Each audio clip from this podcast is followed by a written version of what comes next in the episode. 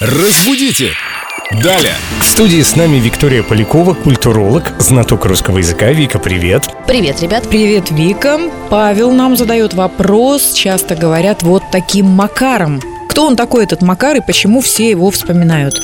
Очень интересный вопрос. Мы его еще ни разу не разбирали, поэтому сейчас расскажу, откуда к нам пришло такое выражение. По одной из версий появилось оно благодаря нашему дорогому, любимому Владимиру Ивановичу Далю, который однажды употребил в своем толковом словаре слово «макар», как прозвище рязанцев. Это лучшие рыболовы и целовальники, почему откупщиков и вообще плутов зовут Макаром имелось в виду, что они ловкие, умелые, немножко плутоватые, у них все получается, и они вот такие удалые ребята, поэтому фраза «вот таким макаром» означала некий образ действия. Вот таким образом было что-то сделано. Вот, вот таким, таким макаром. Хитрым способом. Да, да, именно так. Угу. Надеюсь, мы ответили Павлу, и он счастлив. Нам по ходу нашей пьесы в WhatsApp пишут, а кто такие целовальники?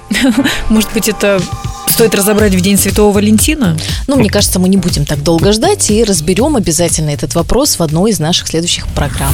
Разбудите! Далее!